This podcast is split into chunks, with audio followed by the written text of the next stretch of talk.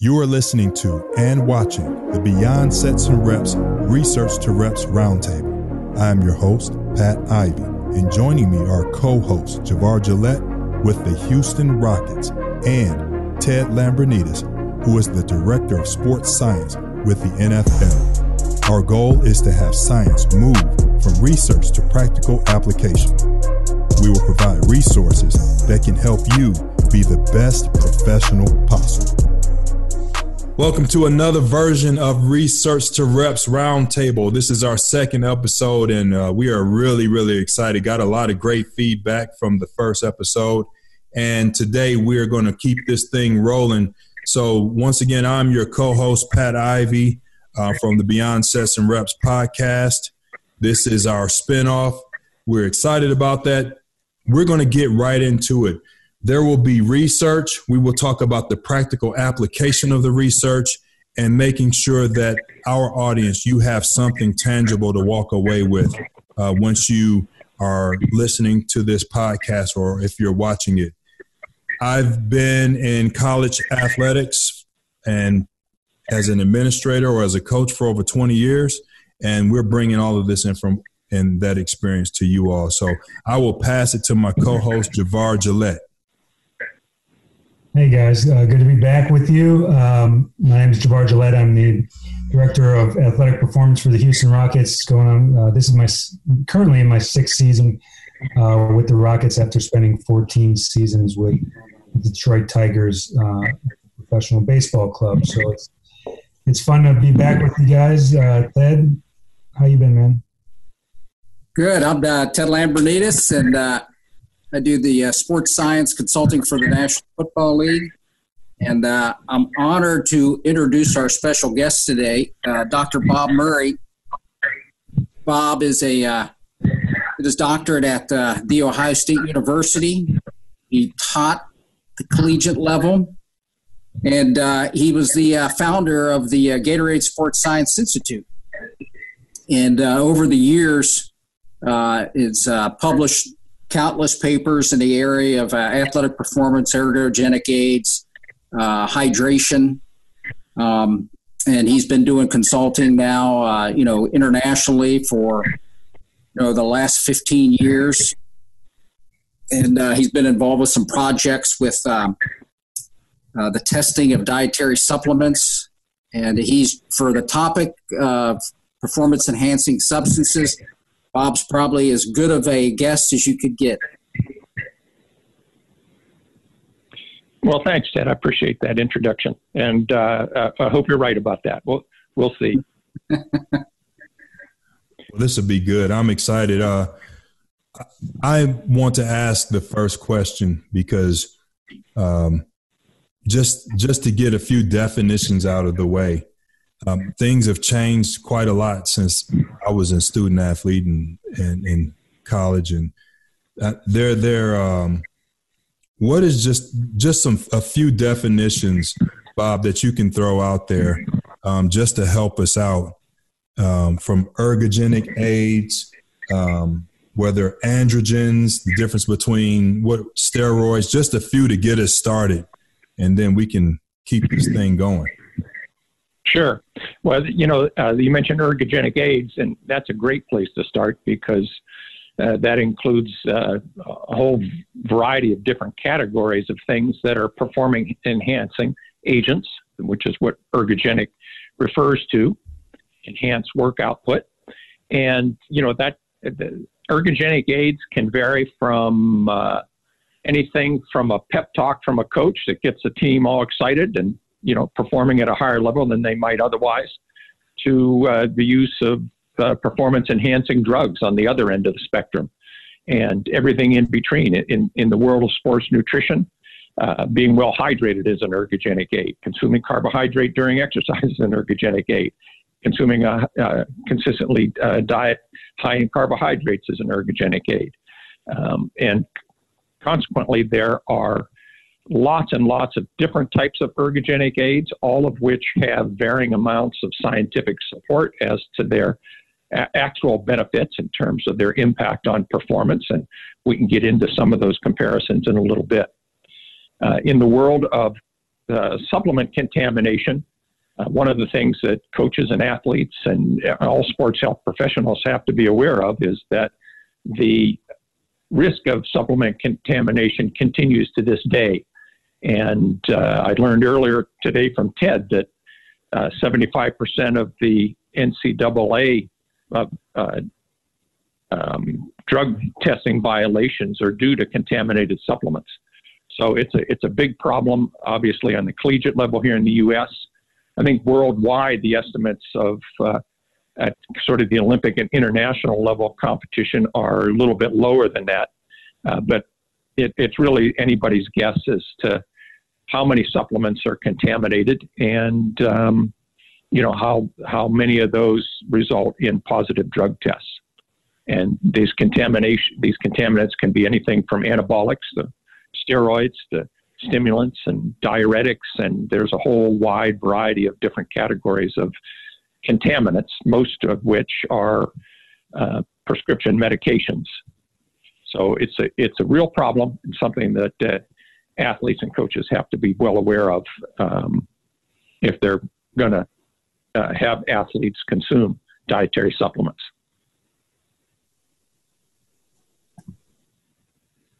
Javair, is that something that you're concerned with um, with your athletes um, taking supplements and it being those supplements being contaminated?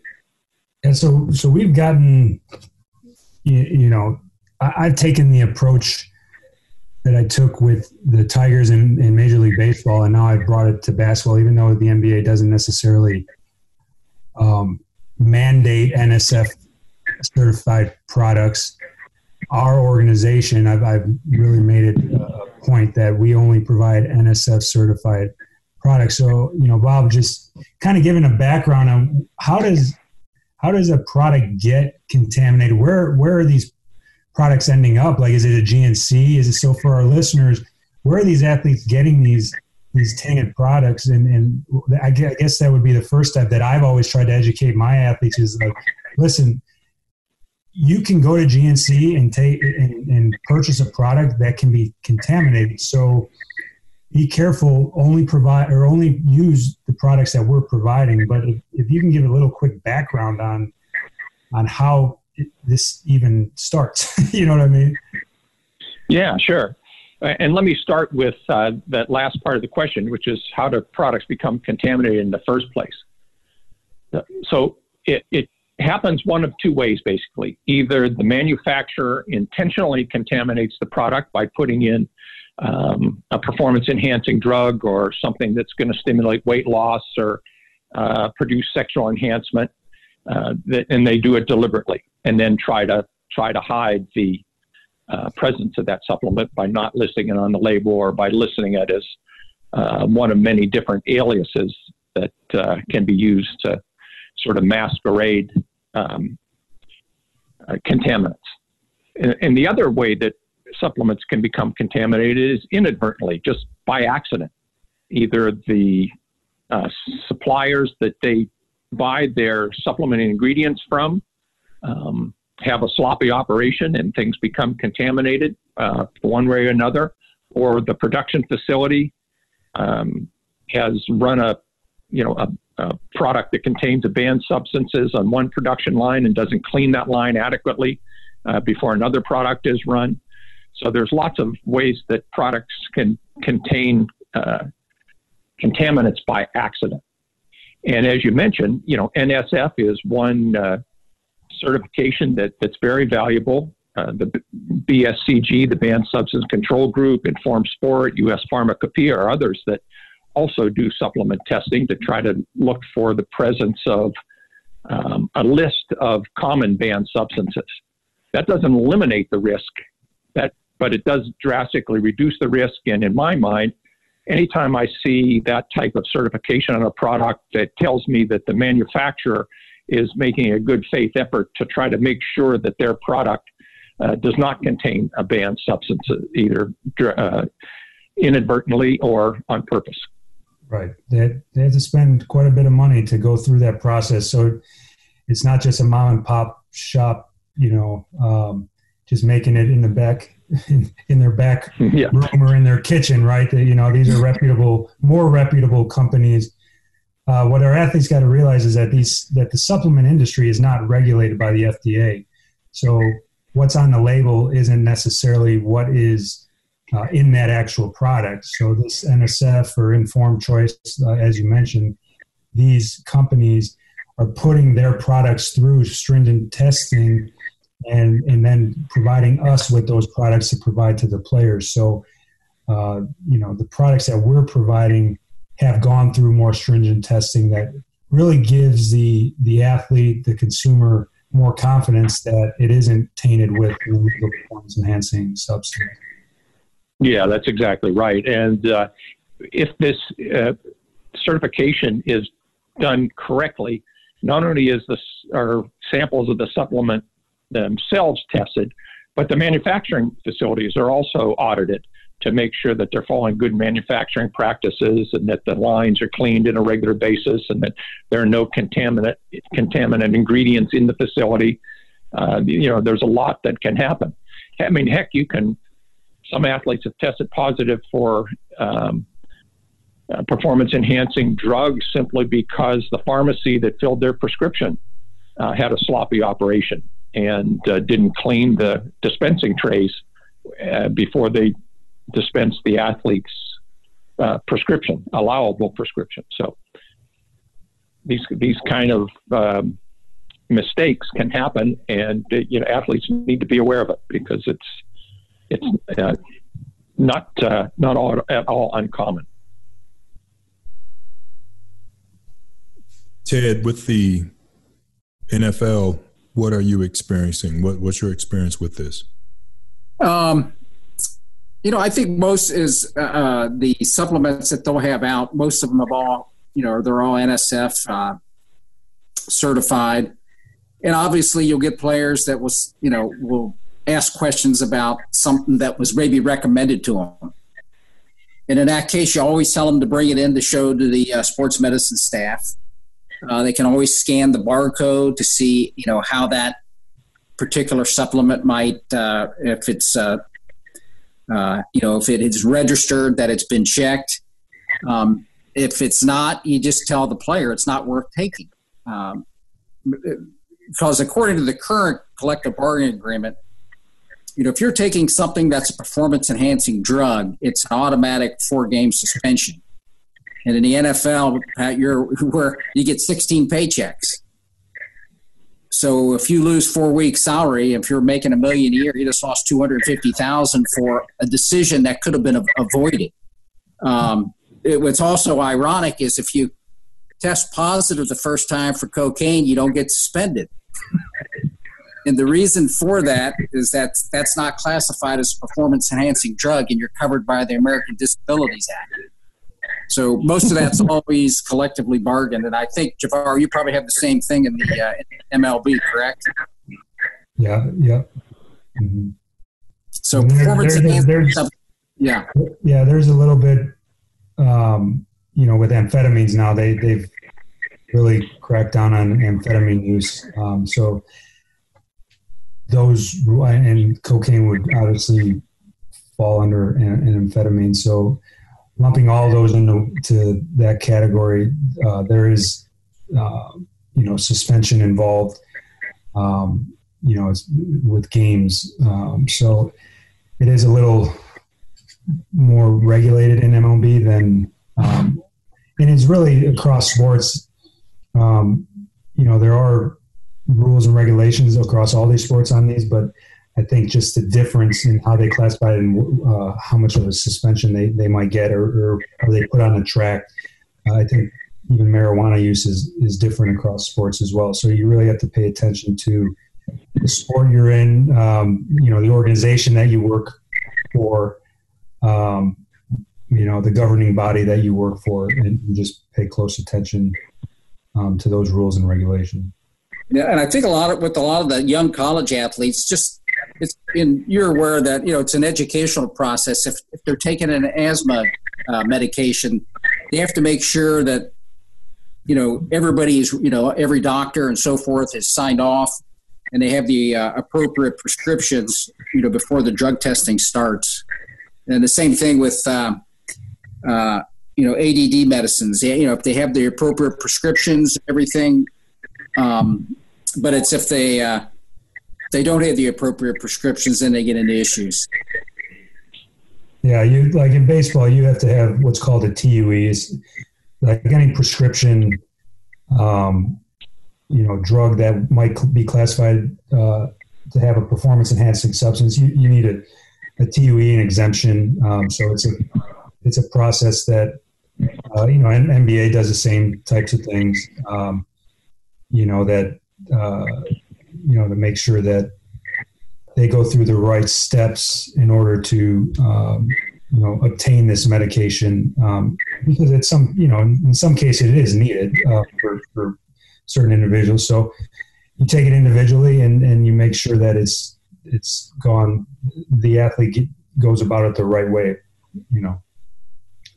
Um, so you know with with that in mind what like what works you know that an athlete can take so that we can educate the athlete properly? Like okay these are the things that work. So you know because a lot of these things that they're getting it's, it's either going to be highly toxic to your body and, and the risk isn't going to the risk outweighs the reward. Like it doesn't work very well and you just it's toxic to your kidneys and, and things like that so guys, what really works and what can athletes take safely but also get maximum benefits, direct benefits from?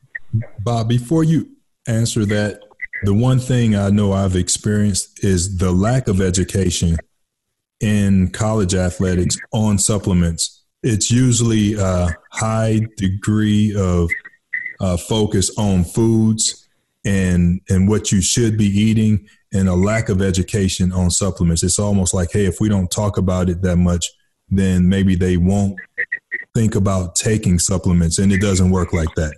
They if they they, yeah, they want to take them, they're going they're going to take them. So. Yeah, it, it definitely doesn't work like that because athletes nowadays are exposed to so much on in the media and on the internet uh, it's easy for them to wander into a GNC or do, to do this equivalent thing online and be overwhelmed with all the promises that these supplement uh, products make about improving their performance.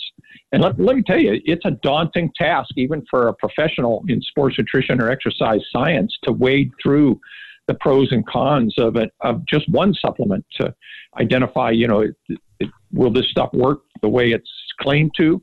Is it safe to take? Does it contain contaminants? There's no way an individual athlete, uh, even at the professional level, has the time or most, and most important, the sort of the wherewithal and the experience to forage through all that and make sense out of it. That's why I always encourage athletes who are considering to take a top a supplement to you know get their team around and their support team. Uh, you know the athletic trainers, the strength coaches, the the team physician, the sport, the sports dietitian, people in the know to help them decide whether or not uh, taking a supplement is number one, what they should be doing to supplement a good diet, and number two, uh, if it's going to cause them any health related issues, and number three, is it safe from a contamination level?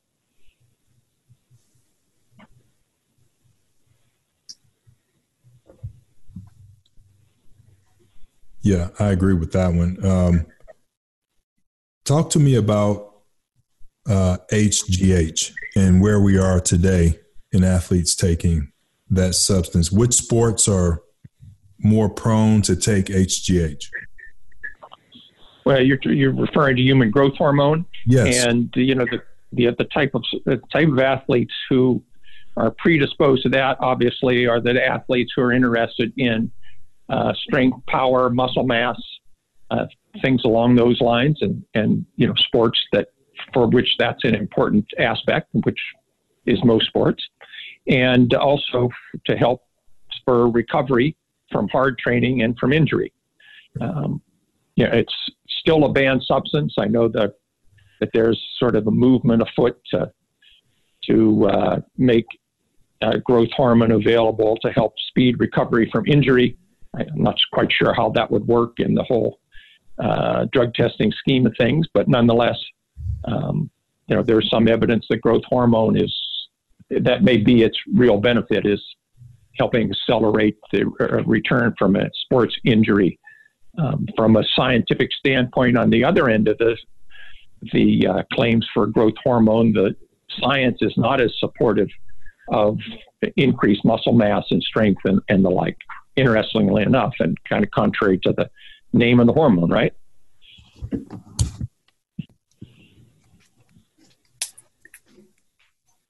Yeah. So, I mean, with that, how, you know, and then it goes back to my initial question. I think the important thing here is in, in the educational process is to follow up with what works, right? So how do we get a natural release of growth hormone? So we can educate an Atlas program back in the day, athletes teach training and learning how to avoid steroids. I, I think that uh, program it showed research wise that like we would educate and depending on the type of education athletes were because of this invincibility thing they were more apt to use uh, you know you have an 18 year old that thinks they're invincible so um, it, it, really does come down to the educational process but then also always, uh, in my belief, is always following up with, so how can we do it naturally? How how can we make this work?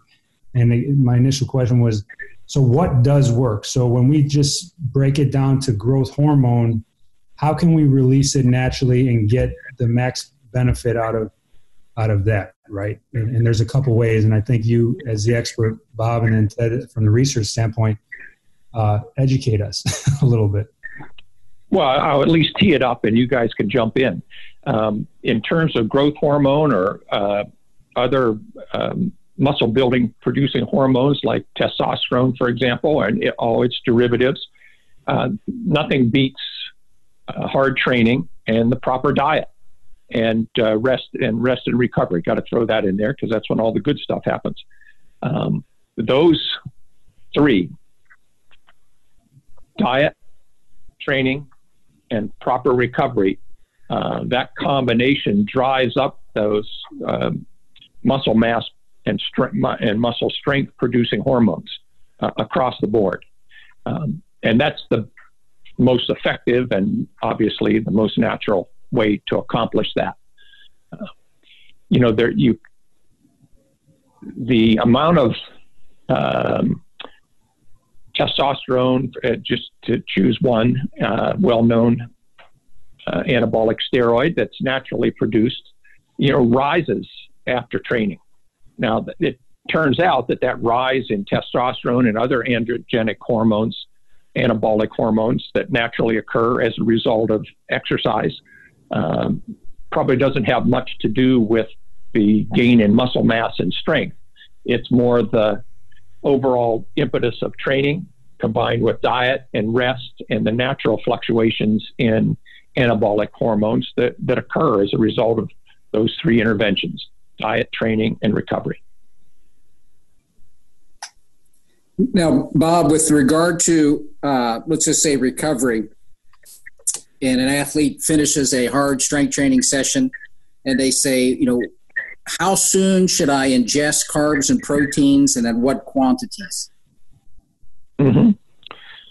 All right. Well, the, the rule of thumb is the sooner the better because forget science for a second. It just makes intuitive sense that if you want your muscles to recover more quickly, you have to feed them after hard training. And they're hungry at that point for carbs and for protein in particular. And so the best thing to do is to provide our bodies w- uh, what they need as, as soon as we feasibly can to serve as a nutritional bridge to the next meal. Uh, in terms of muscle protein synthesis, the best thing to do is to consume at least 20 grams of some sort of high quality protein. It could be whey protein, it could be um, yogurt, anything that uh, eggs, a, ham sandwich, anything with uh, high quality protein in it so that it provides the muscles with the essential amino acids that are needed to uh, kickstart muscle protein synthesis. And as you guys, I'm sure, uh, recognize, the amino acid leucine is kind of the most important of the essential amino acids because it's the metabolic trigger that turns on muscle protein synthesis. And all high quality proteins have adequate amounts of leucine uh, to accomplish that task. So, uh, protein is one part of the diet that's extraordinarily important. And that's true not only uh, soon after exercise, but also throughout the day, where the research is becoming more and more clear that we need to consume uh, protein evenly spaced throughout the day. So instead of backloading it and having a high protein dinner and a medium protein lunch and a very low protein breakfast, the best we can do for our muscles is to provide a sort of a standard amount of protein at each meal and snack so that we uh, provide a number of different um, sparks to muscle protein synthesis throughout the day. That'll give us the best uh, results in terms of muscle protein synthesis and increase in muscle mass and strength. Now, th- that said, I don't want to overplay the whole role of protein uh, because you know it, it's icing on the cake of training. As you guys know from your experience, athletes aren't getting anywhere unless they train hard enough, and that's particularly true with strength training. Consuming protein, you know, provides uh, you know an extra edge, but it's not the be all and end all. You've got to start with hard training and well designed training programs that athletes are committed to following. Bob, when you said 20 grams of protein, is that where you start? That's the minimum. Does it matter how big the athlete is? Well, yeah. You know, if you get a big athlete, uh, you can double that. I mean, there's not going to be any harm in doing that. And yeah, I when I provide uh, uh, when I do presentations on performance nutrition, the whole question of protein always comes up. And so I tell people is it's just an easy rule of thumb. If you can, if you weigh 200 pounds, try to consume 200 grams of protein. It's easy to do. One gram of protein per pound of body weight per day. It's it's above the, the current recommendations, but not so much that it's going to cause anybody any problems. It's easy for athletes to remember, and um, it's going to provide more than enough protein for even the hardest training athlete. Yeah, and there, you know, we have guys from a. Everyone wants the path of least resistance, right? So that's why that's why we're having this topic, this you know, this discussion. Because, but you know, we have guys live pregame now in in baseball and in basketball. But um, in baseball, where you played every day, when do you recover, kind of thing. So we used to think oh, we would work out after games, and uh, I mean, we've changed our whole approach and and game and and our strength training routines are happening before games. Uh, in basketball, we're training guys right before the game for to improve energy. Right, so research has shown that it can release growth hormone, release uh, you know testosterone, have a positive effect on performance uh, in the game. Uh, I think there's some research that says that just one set of uh, at your, your 75% of your 1RM, whether it be a squat, uh, you know, typically we do more like total body exercises, but a squat or even a bench press, uh, just one set in a non fatiguing way can improve uh, or, or, release hormones. So uh, I think just the approach has changed where we're actually doing more activity prior to the game so that to improve performance rather than everyone thinking that lifting weights is actually a fatiguing thing. Um, so mm-hmm. it's, really, it's, really, been uh, something that we've how we've changed um, with the times. You know, just based on great research out there. So uh, yeah, Javair, well, you know, you mentioned. Oh, I, go I, am just going to interject quickly and say that uh, Javair mentioned one thing that uh, um, is, really important, and that is to think of training, regardless of whether it's strength training or power or speed or endurance, as simply as a stimulus. A training session is a stimulus. And after that stimulus occurs is when all the good stuff happens. That's why nutrition and rest and recovery are so doggone important because that supports the, the response that we're all looking for. And those accumulated responses day after day of training is what combines to produce improved performance. Love that. I love that. Simple. Training is a stimulus. It invokes a response. That it couldn't be said better than that. Ted, what were you going to say? Oh, I was going to say, so you're essentially looking at those as like a, a priming uh, priming session. Yes, exactly, correct. Mm-hmm. Now, Bob, um, since you've done a lot of research in hydration, um, some athletes have said, "Well, should I have branched chain aminos in my uh, hydration beverage to help decrease some of the catabolic effects of exercise?" What are your thoughts on that? No, it, doesn't make any sense scientifically. You know, when when we're working up a sweat, our bodies need uh, water, sugar, and salt, and that, that's what conventional sports drinks are formulated to deliver. And so, you know, staying well hydrated is probably the most ergogenic thing athletes can do to protect their performance, because even even a slight amount of dehydration uh, can have a negative effect on our performance capacity. Um, but in a sense, we want the catabolic effects of exercise because that's part of the stimulus. Uh, and our bodies will respond to that, cata- that increase in metabolism and the increase in the inflammatory response. We don't want to quench that. We, we don't want it to get out of hand, but at the same time, we don't want to uh, slow it down or blunt it because that's part of the stimulus that our body recognizes in order to promote all the responses that are needed on the cellular level to improve our performance. Bob, I've got a question about pregame, just going back to what Javair was talking about as far as lifting.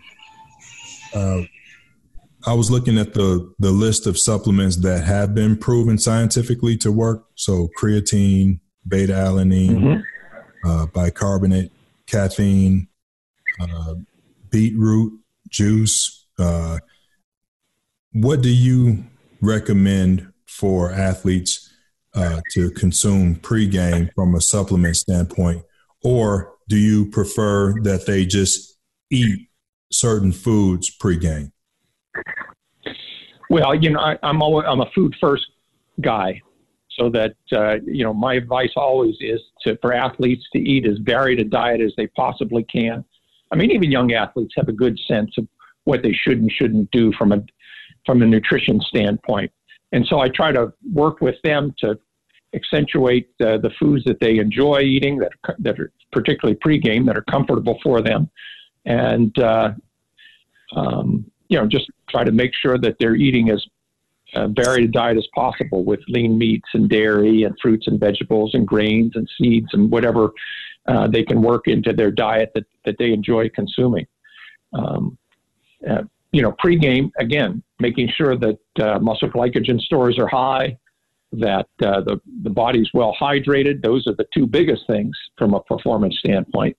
Um, but you know, I also try to help encourage athletes who are interested in beet juice or cherry tart cherry juice or creatine, carnitine, collagen peptides, anything that they feel uh, might give them an edge I try to work with them to to have them uh, work those types of foods or supplements into their uh, daily regimen, so that it's uh, comfortable for them. It's something that's not new and different, and you know they become accustomed to it. And you know if it's only a placebo effect that benefits them, I, that's fine by me. This podcast is sponsored by Sorinex Exercise Equipment. Since 1980, Sorinex has been a family owned business responsible for legendary innovations and training solutions that have changed the face of strength training. Today, Sorinex is the most sought after strength brand for professional teams, colleges, high schools, and military units. During this process of growth, our clients have become an extended family to us, part of our brotherhood, our culture. We want to thank you, our customers, friends, and family for being the foundation on which Sorinex is built. We promise to do our best to continue to serve you with the best strength training equipment and service in the industry.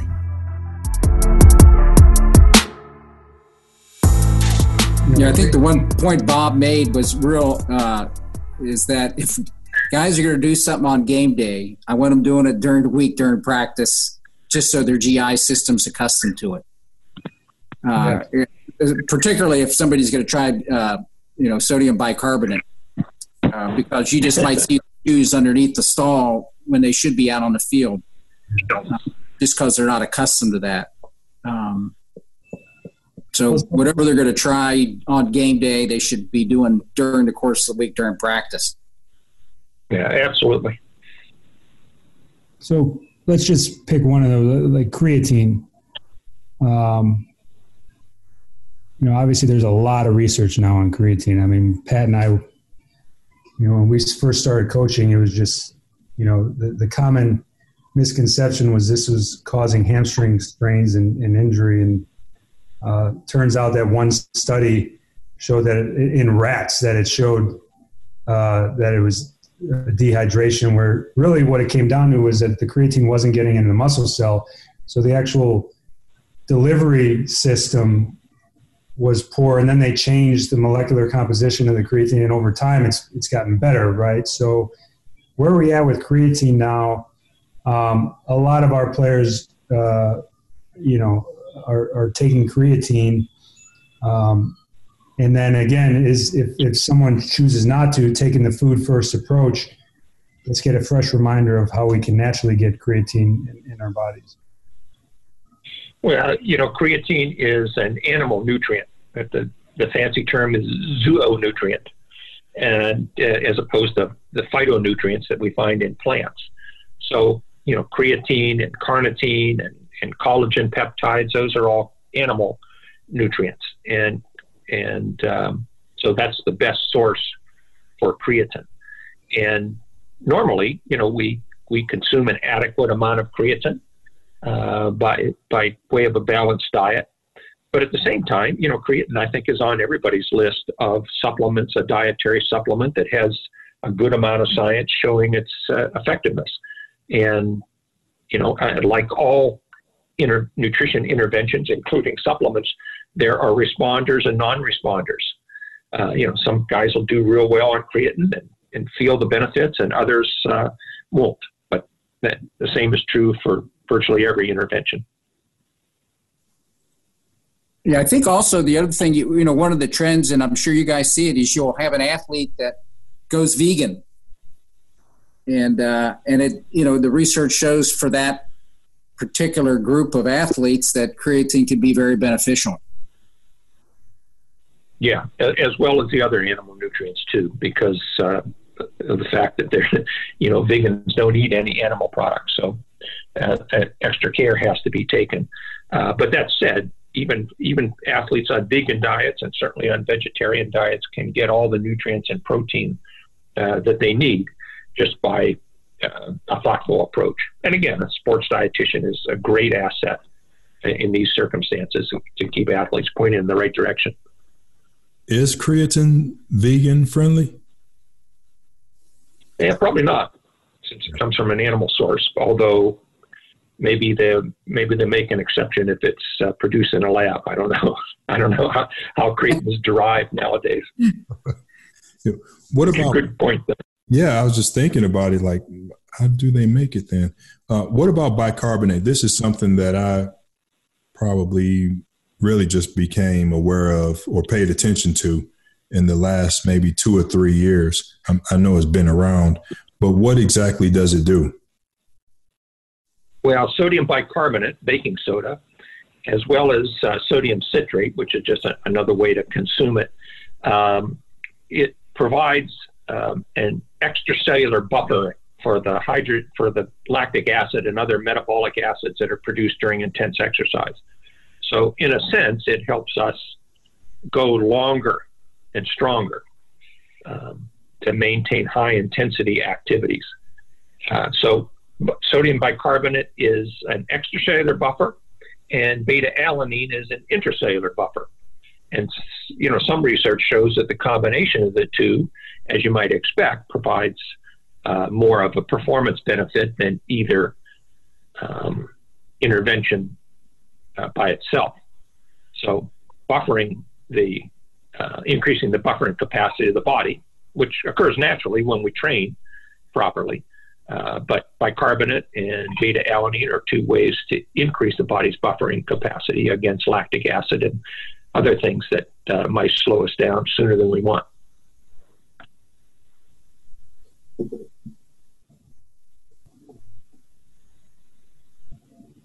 Bob, I should probably stop trying to take notes while you're talking and just.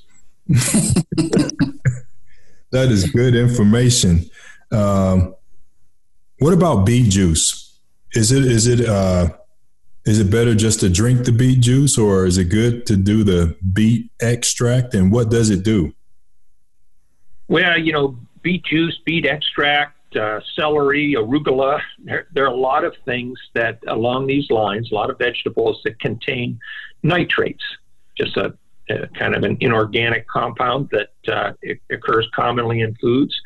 But our body can convert those nitrates into nitric oxide, which um, increases blood flow to, to muscles. And so the research, again, it's pretty compelling, uh, particularly for endurance athletes uh, and anyone who's interested in improving their stamina, that regular consumption of uh, a diet high in vegetables, as well as consuming something like beet juice, um, provides a, an extra boost to our endurance performance. Uh, and so that's why it's been so popular among you know cyclists and runners and, and other endurance athletes. Uh, but it also, because it increases blood flow, helps to reduce systolic blood pressure. So it's a good for you type of uh, nutrition intervention, even for non athletes.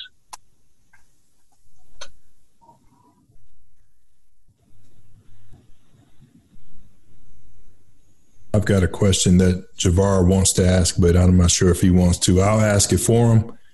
For old guys, older guys, former athletes, in our joints, what do you recommend uh, to keep the thing going, keep the machine going uh, for the coach that's out there and uh, they, they, they like to be active still?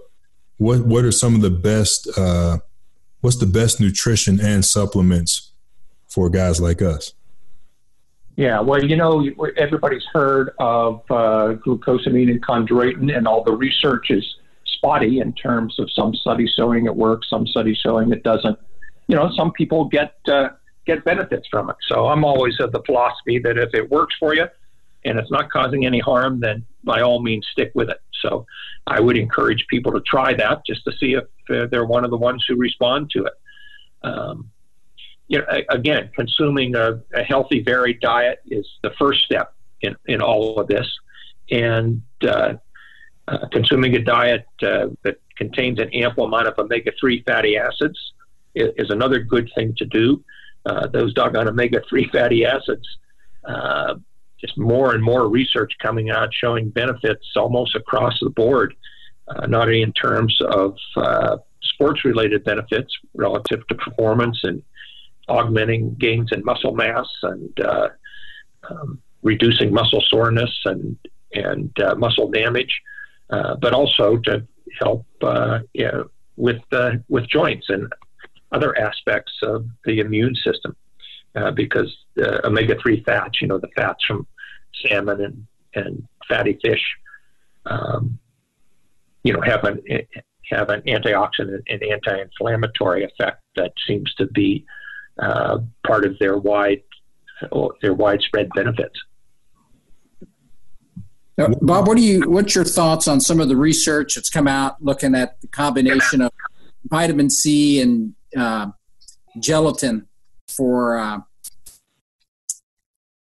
for for connective tissue adaptation? Yeah, you know, I, I I'm I didn't know much about that until recently. And when I started digging, I didn't think I'd be impressed, but I, I turned out to be kind of impressed by the, uh, the science that's there. Uh, this is something that's in its scientific infancy and definitely needs a lot more, a lot more studies before we can draw a confident conclusion about how effective it is. But the whole idea of consuming collagen, which is you know gelatin, um, and particularly the not the you know collagen's a protein, so it's going to be uh, partially or wholly digested in our uh, in our gut into into individual amino acids. But also in the case of collagen, that digestion isn't complete, and so you get a bunch of individual amino acids, uh, which are handled by the body the way they are from any protein source. But you also get uh, a number of different fra- fragments, pro- uh, collagen peptides, um, individual amino acids that are still bound together. So you might have two or three or four or five short chains of amino acids. And that is what appears to be the uh, active, the bioactive aspect of consuming uh, sources of collagen. Um, and again, increases in muscle mass, improvements in connective tissue, reductions in muscle damage and soreness are among some of the uh, responses that studies have shown. Again, more studies are needed, but uh, the, the risk is uh, little to none of consuming collagen. So I would definitely recommend it for some, anybody who's interested in, in taking it. Yeah. Javair, what was your uh, pregame meal when you were working with uh, in Major League Baseball and now uh, basketball? Is it is there a difference, and how has that evolved since you've been coaching post game meals? Yeah, so we did a lot of research and structuring of a routine. You know, when a guy was playing every day, um, timing is so important uh, throughout the day for meals, for naps.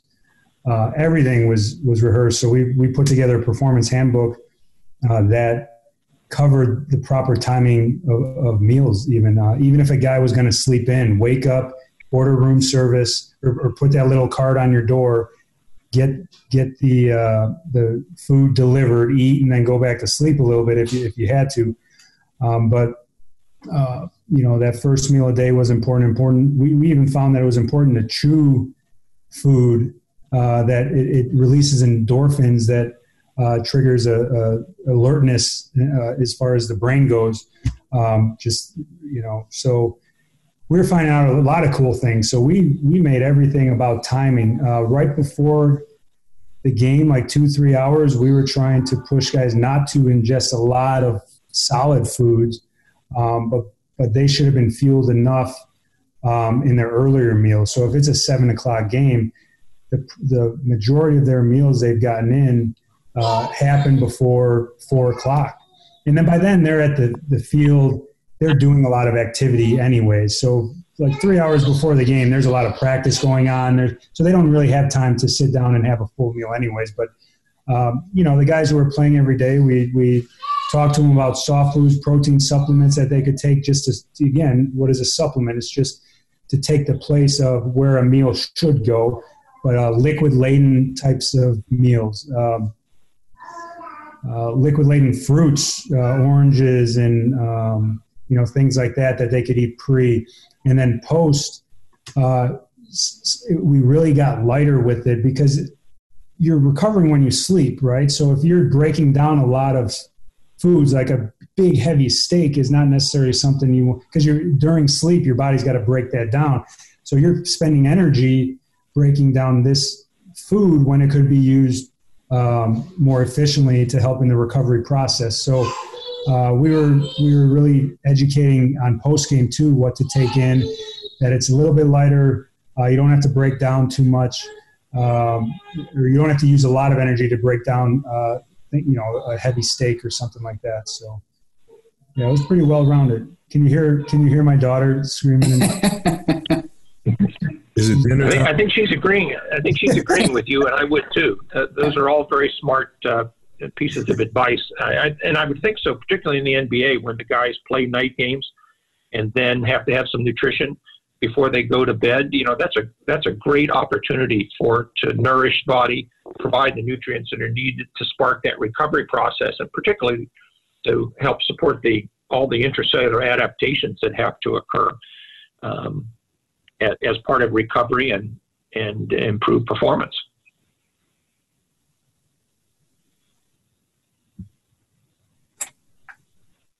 Ted, with uh, messaging, are you in charge or do, are you involved at all with any of the messaging uh, that goes to the NFL regarding uh, nutrition and supplements?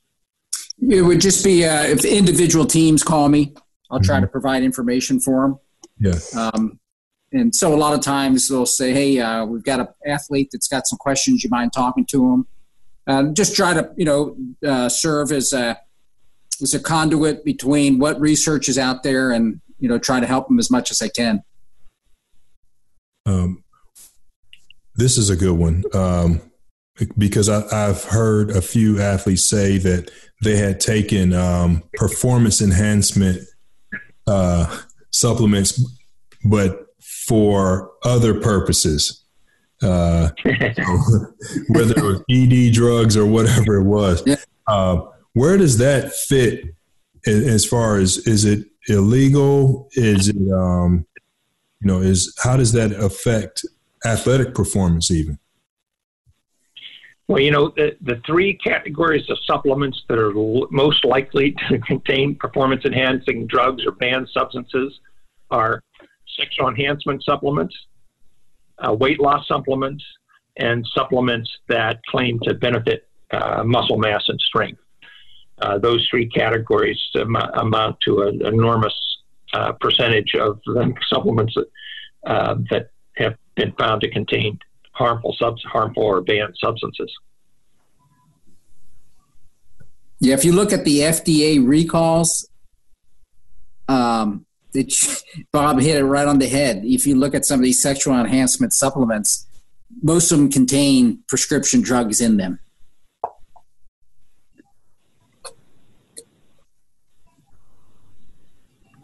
Illegally. Illegally. yes. So I know. So some people may ask, why would a supplement company put something in their uh, products that's not listed on the label? What is the uh, what's the answer to that uh, for for to that question?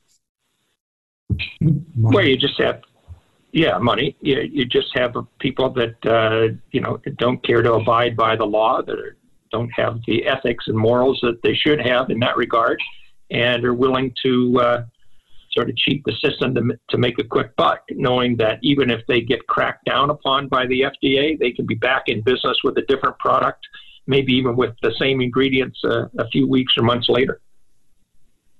So there's no uh, consequence for a company uh, putting substances that aren't in the label in their products? The, the, the most common consequence is just to receive a letter from the FDA alerting that uh, learning the manufacturer that the FDA is on to them and that they are expected to withdraw their product from the market.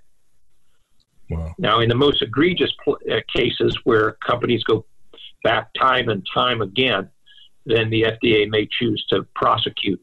Uh, but you know, there's so many of these things that happen, and you know, the, the power of the FDA is relatively limited in, to you know pursue them. So that's part of the wild west of the supplement industry.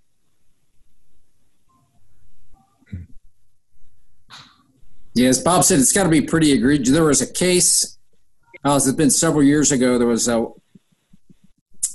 it was like a weight loss energy burner, and one of the ingredients was uh, that it shouldn't have been in a product because you literally, I think you had to have worked for uh, uh, in the agricultural industry to kill pests. It was like to kill like insects for farmers and uh, it would speed up the metabolism and literally kill insects instantly. But somehow this got into a supplement, and a few people died from taking it. In yeah. fact, I think that's there was when the FDA. T- yes, that's when the FDA will take notice when people die. Yeah. Right. I've got a um, a story back from when I played when I was with the Chargers. Um, one of our offensive linemen, he was the heaviest guy on the team because we were talking about weight loss um, drugs or supplements. And we went over to his house and he had a case of these shakes on his counter. And while we were over there, he opened one and chugged it. We kept talking about five or 10 minutes later. He opened another one, chugged it. a few minutes later, he opened another one. It was a slim fast ch- shake and he chugged it. So he finished three off in probably like 30 minutes and we're just looking at him like, "What are you doing?" He said, "Well, you know, I, I got to lose weight." He said, "I keep drinking all these shakes, but uh, the weight's not coming off." we're like, "Hey, man, you know there are calories in those shakes, right?" He goes, What? No, these are slim fast shakes. These help, help you lose weight. So this is a professional athlete. Yeah. Yeah. Happens all the time. Happens all the time. It's, it's one of the best stories. I can still see him. Like the confused look on his face, like, why aren't these things working? uh, and um, I think another story is I was staying with a guy and he was trying to keep his weight down. And I took what I thought was just some antacids, and they weren't antacids, they were diuretics. And I took them like you would take Tums. I was like, you know, you just take what's on the label, right? And it was, uh, yeah, that night was. that night, yeah, I was I was in the rest, I was in the bathroom all night but I remember I hydrated well the next day. Explain to me, Bob, why why did I feel so light and I was running the fastest I ever ran? Uh, the next day after taking diuretics? Yeah. I mean, yeah. yeah. And how far were you running? Yeah. 30, 40 yards. yeah, well, you know, just, just being lighter. Maybe will 40, make you go faster. on kickoff return or something. Yeah, yeah. So you know you could be lighter and uh, in, in something like running where you're carrying you know your body mass. Less less weight means more speed. But I, I really now, were, my body weight. I thought I got it back to where it was originally. It just seemed like I just felt lighter. I don't know why. Maybe I just yeah. tricked myself into it. I don't know. Could be. Could be. Now, Bob, along those lines, you know, uh, this would be more so with endurance athletes, is the debate of drinking versus not drinking relative to carrying of the you know body weight to hit certain speeds and times in endurance races. What are your thoughts on that? Well, it doesn't work in anything over short sprints. That's why I was asking how far Pat was running, and uh, you know, it, there's been a number of studies that have shown very clearly that uh, when athletes dehydrate or take diuretics and, and reduce their body weight as a result, they perform worse than when they stay well hydrated, regardless of the weight loss. Now, if you want to lose fat, that's a different story.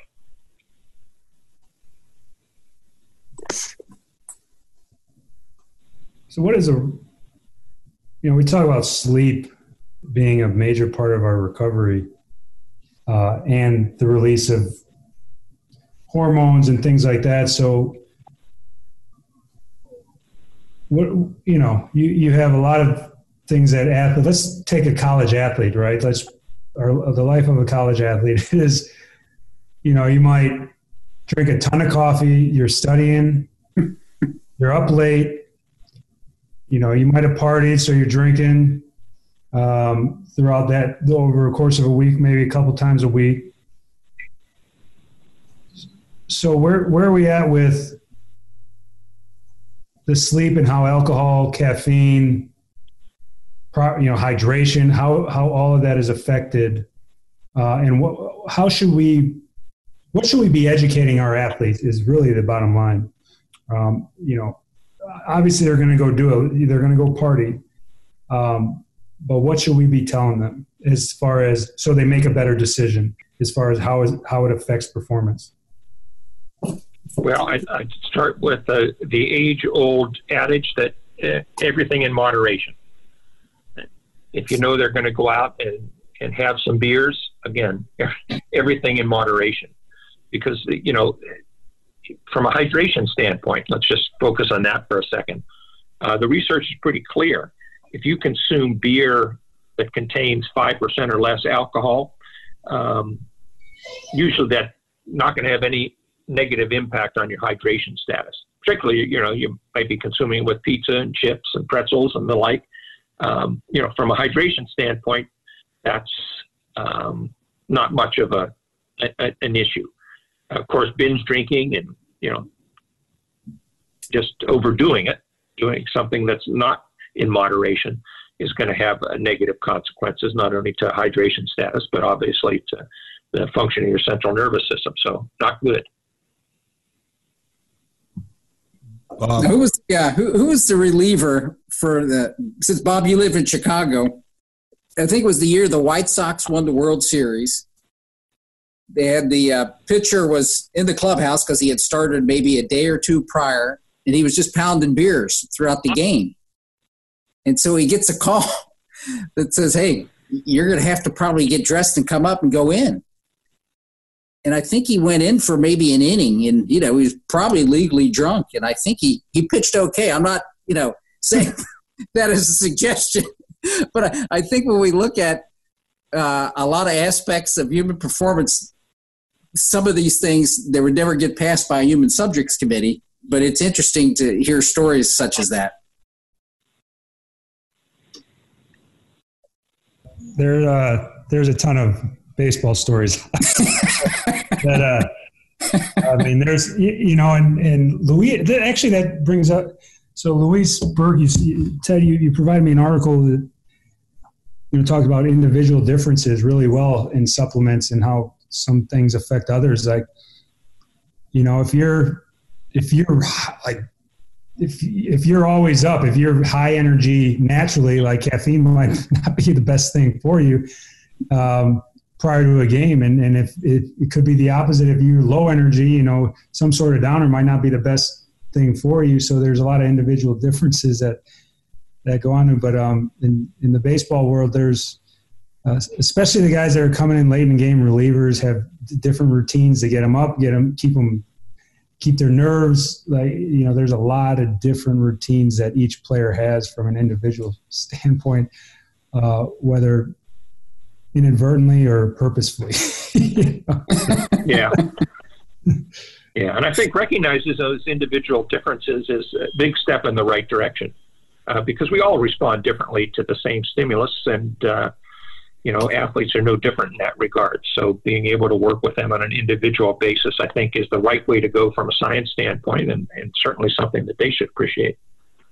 Yeah. Now, Bob's, you know, some of the DNA testing that you know people do for, you know, ancestry or 23andMe.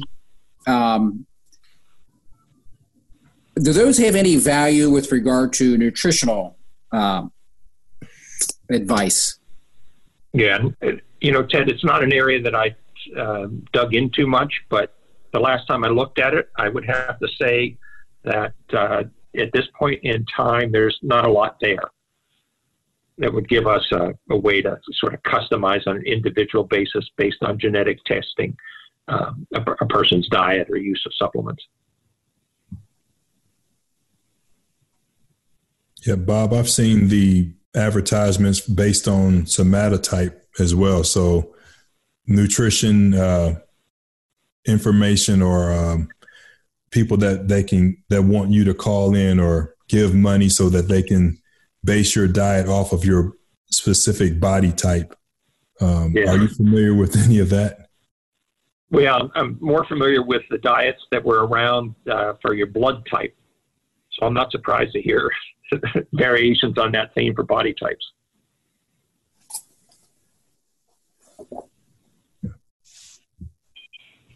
How does a brain factor in all of this? Because it seems like you know everything's regulated through the brain. So how, how do we how do we bridge the gap? And uh, you know, is there a way to train the brain to get a, a positive uh, performance benefit out of it, you know, in a way performance enhancing? Well, that's a great question, uh, without a great answer, uh, at least for me.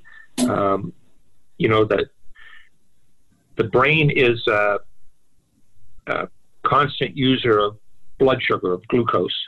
And so making sure that we have adequate um, liver glycogen stores and adequate carbohydrate in our diet that ensures those glyc- those liver stores is absolutely essential to maintain our blood glucose, our blood sugar levels, uh, because that's what the brain uses. It can't, under normal circumstances, use anything else. Um, so, you know, the carbohydrate content of the diet and consuming carbohydrates during hard training and, and long competitions is uh, absolutely essential uh, to, for brain health. But you know, that's a very simplistic look at an extraordinarily complex organ uh, that has all sorts of other um, uh, responses to what we consume in our diet. And you're absolutely right. You know, the brain the brain controls everything. You know, our muscles don't work uh, by themselves. They they work because the, the central nervous system connected to them. And and I think the more we understand along those lines, the more we're going to be able to to guide athletes and develop training programs that um, benefit both muscles as well as the nervous system. Bob, with injured athletes, do you find that they have different dietary needs and when they're in the rehab process? Yeah, you know they do. Uh, you know, as as you guys probably know from experience, a lot of athletes who have become injured are very concerned that they're going to gain weight during their rehab, or particularly those who have, you know have a limb immobilized that really restricts their physical activity. Um, but one of the things we don't want to do is have an athlete gain weight or lose weight while they're uh, rehabbing. The goal is to try to keep them at that same weight um, because a lot of times, you know, you put athletes on crutches, they're going to spend a lot of energy moving around during the day or, uh, or even in a, a cast of some sort. So we've got to recognize that uh, athletes' uh, calorie needs may not change all that much, uh, but the goal is to make sure that they stay relatively the same weight and consume more protein than usual. Because one of the things that we want to make sure happens is that there's enough protein there to, um, number one, resist the natural catabolism that's going to occur as a result of whatever bed rest um, is required, as well as to promote the, um, uh, you know, protect muscle mass um, during the course of rehab.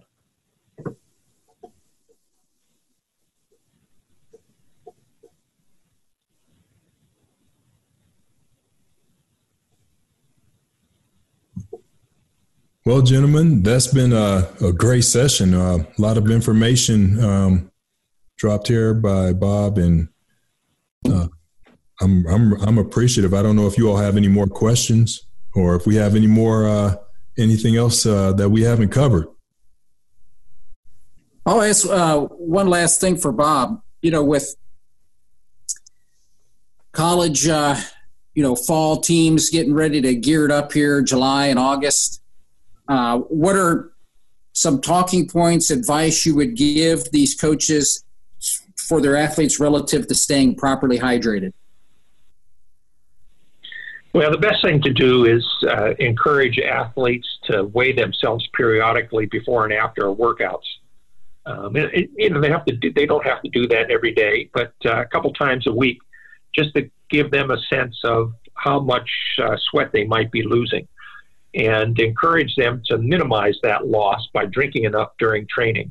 And my experience is that once athletes have a few weeks of doing that, they get a pretty good sense of whether they're losing a lot of sweat, a little sweat, a medium amount of sweat, and whether or not they're doing a good job drinking. Because if, if you get an athlete who's more than 2% of their body weight dehydrated, you have an athlete who's going to, whose performance is impaired, both physically and mentally. So encouraging the kids to make sure that they drink enough during their training to offset most of that sweat loss is the most important thing they can do to help preserve their performance and to speed their recovery because it'd be one less thing they have to worry about after a workout. And, and if, so, if you were the average, with all this said, if you were the average athlete, not not you personally, without bias, if you were the average professional athlete or elite college athlete and you had to maximize performance on game day or throughout the week and you wanted to create a routine, what would be your routine, including your supplement plan? Well, obviously, it depends on the sport, depends on the athlete in terms of how much he or she might be losing in term in sweat loss um, what their energy output is, what the extent of uh, potential muscle damage is, you know, how they responded in the past, uh, you know, what their individual uh, responses are. you know, because some athletes, for example, are very prone to muscle damage and, and delayed onset muscle soreness, and others aren't even exposed to, this, to the same uh, training. So, uh, knowing things from an individual basis is absolutely required in order to fine tune a um, sports nutrition regimen. And you know, it it starts with a, a, a, varied diet, making sure that the athlete's consuming enough calories and to give them the energy that they're going to need. It's staying well hydrated throughout the day, and particularly at, at times when they're sweating. It's consuming a diet that has an adequate amount of carbohydrates and protein. And it's the timing of that intake during activity, uh, particularly with, when carb, with carbohydrates in mind, and after the training uh, with protein in mind, um, to give them the, the big elements that are going to be the most benefit to their performance, and particularly to help support the adaptations that are required so their performance improves over time. So, would you, prior to a game, if you were the athlete, would you take in 150 milligrams of caffeine? Uh, it depends what I was trying to accomplish. 150 milligrams is, you know, uh, definitely enough for the kind of the if there is a normal size athlete to provide a performance uh, boost. And well, not many um, people are, are the size of Pat Ivey. So let's go. Uh, let's go with 220. let's go with six six one two twenty football player. It's Saturday, and I have a twelve o'clock game, and I'm about to hit the field. I've I've had breakfast. We had a team meal. Um, would you suggest? Uh, and and I'm kind of I'm at homeostasis, right? Like I'm I'm cool, you know. I'm alert. I'm up. Um, you know, but I'm not overly excited, nor am I just completely, uh, you know, a low energy guy. So if I'm the typical average athlete going into a football game, that uh, would you suggest uh, 150 milligrams of caffeine? Well, there's there's no doubt that caffeine is a is an ergogenic aid, not only for endurance exercise, but now more and more studies are showing for, you know, strength workouts and sprint workouts and, and the like. So um, yeah, if, if the person can tolerate the, the caffeine without getting overly nervous and jittery, then um, something along those lines w- would be appropriate if they respond to it in a positive way. Ted, you said it. You said it pretty good earlier. Like, yeah, I don't think you know putting it into practice before the game like is probably a good idea just to see how you can respond. I mean, if I'm taking in 200 milligrams of caffeine for the first time yeah. Uh, and I'm 180 pounds, uh, soaking wet. It, it's probably not a good idea. So you, you might want to. Yeah, unless they have experience with it. You're right. Absolutely right. right. Hey, Bob, is what uh, one or two books you could uh, recommend to the listeners on uh, either nutrition or uh, ergogenic aids? Well, you know, there's a good sports nutrition book by uh, by two authors by the name of Jeukendrup and Gleeson, and it's just called Sports Nutrition.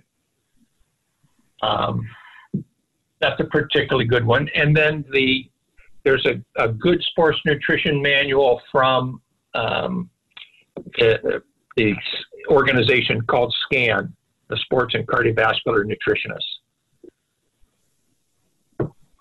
And that's also titled uh, Sports Nutrition, a Practice Manual for Professionals.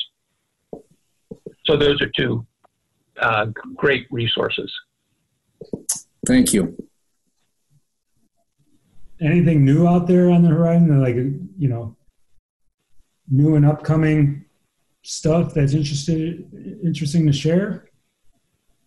You know, I, I, I mentioned this earlier, but the whole business about omega 3s has me excited because uh, the more I learn about it, the more I realize that, you know, there's a lot there and the research is enough in terms of quality and quantity that gives me confidence that uh, athletes across the board should be paying more attention to their omega 3 fatty acid intake. Where do you get omega 3 fatty acids from from in, in well, you know, it's food. basically from fatty fatty fish, but you know, you can uh, get them in supplement form. There are some products on the market that contain them. That the challenge is that uh, a lot of them don't uh, taste all that great because you get that sort of fishy flavor with them. Uh, but there are some uh, new products that kind of have tackled that nicely and um, you know are, are very palatable.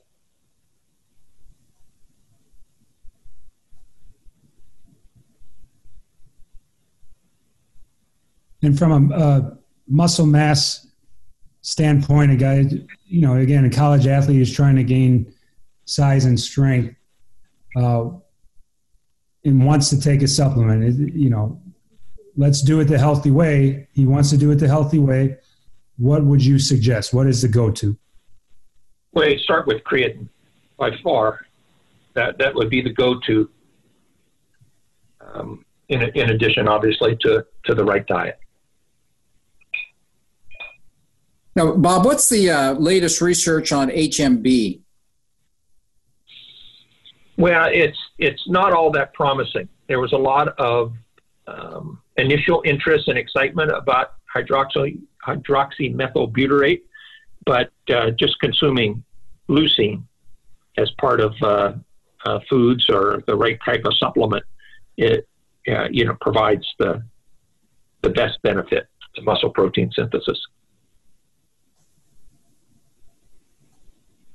Pat, we could ask questions all day long if we we, we, we, could keep going. I, I, got I got tons and tons and tons, man. This is this is the this, these are the keys to performance, right? Is the nutrition, um, you know, and and just as much work and planning you have to take into your strength and conditioning routine, you have to use in your nutritional planning and uh, supplements and things like that as well. Yeah, exactly. You want to you want to use nutrition and supplements to help promote the responses from the stimulus of training.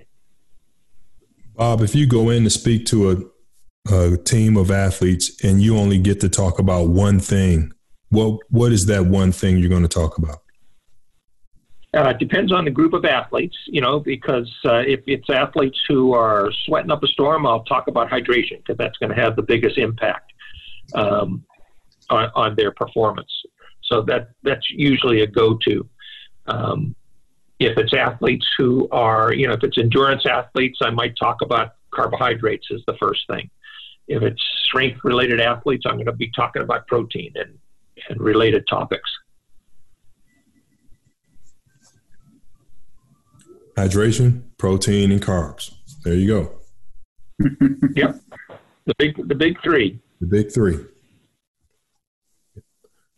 Well, I think we should wrap this show up. It's been a pleasure having everyone back together again. Bob, it was a pleasure getting to know you. Um, you're you're a walking. I don't know if people say walking encyclopedias anymore. We, you, can, you, can, you can say it. Nobody will know what it is. Yeah, walking encyclopedia, or you're a la- laptop, open laptop. Um, appreciate you spending some time with us and and helping us to uh, continue this conversation regarding uh, nutrition and athletic performance. Uh, you know, we're our goal is to take the research and take it beyond that and take it to re- practical application. And I believe we were able to do that uh, with this. So thank you so much, um, Ted Javair. All right, everybody have a good evening. It's great again. It's a pleasure. Thanks, guys. Right, thanks, guys. Thank you for listening to this episode of Beyond Sets and Reps, where we provide the performance edge. This podcast has been brought to you by our sponsor, Sorinex Exercise Equipment. To make sure you don't miss an episode, subscribe to the podcast on iTunes or your preferred podcast provider. You can find show notes and more at beyondsetsandreps.com. That's B E Y O N D S E T S A N D R E P S dot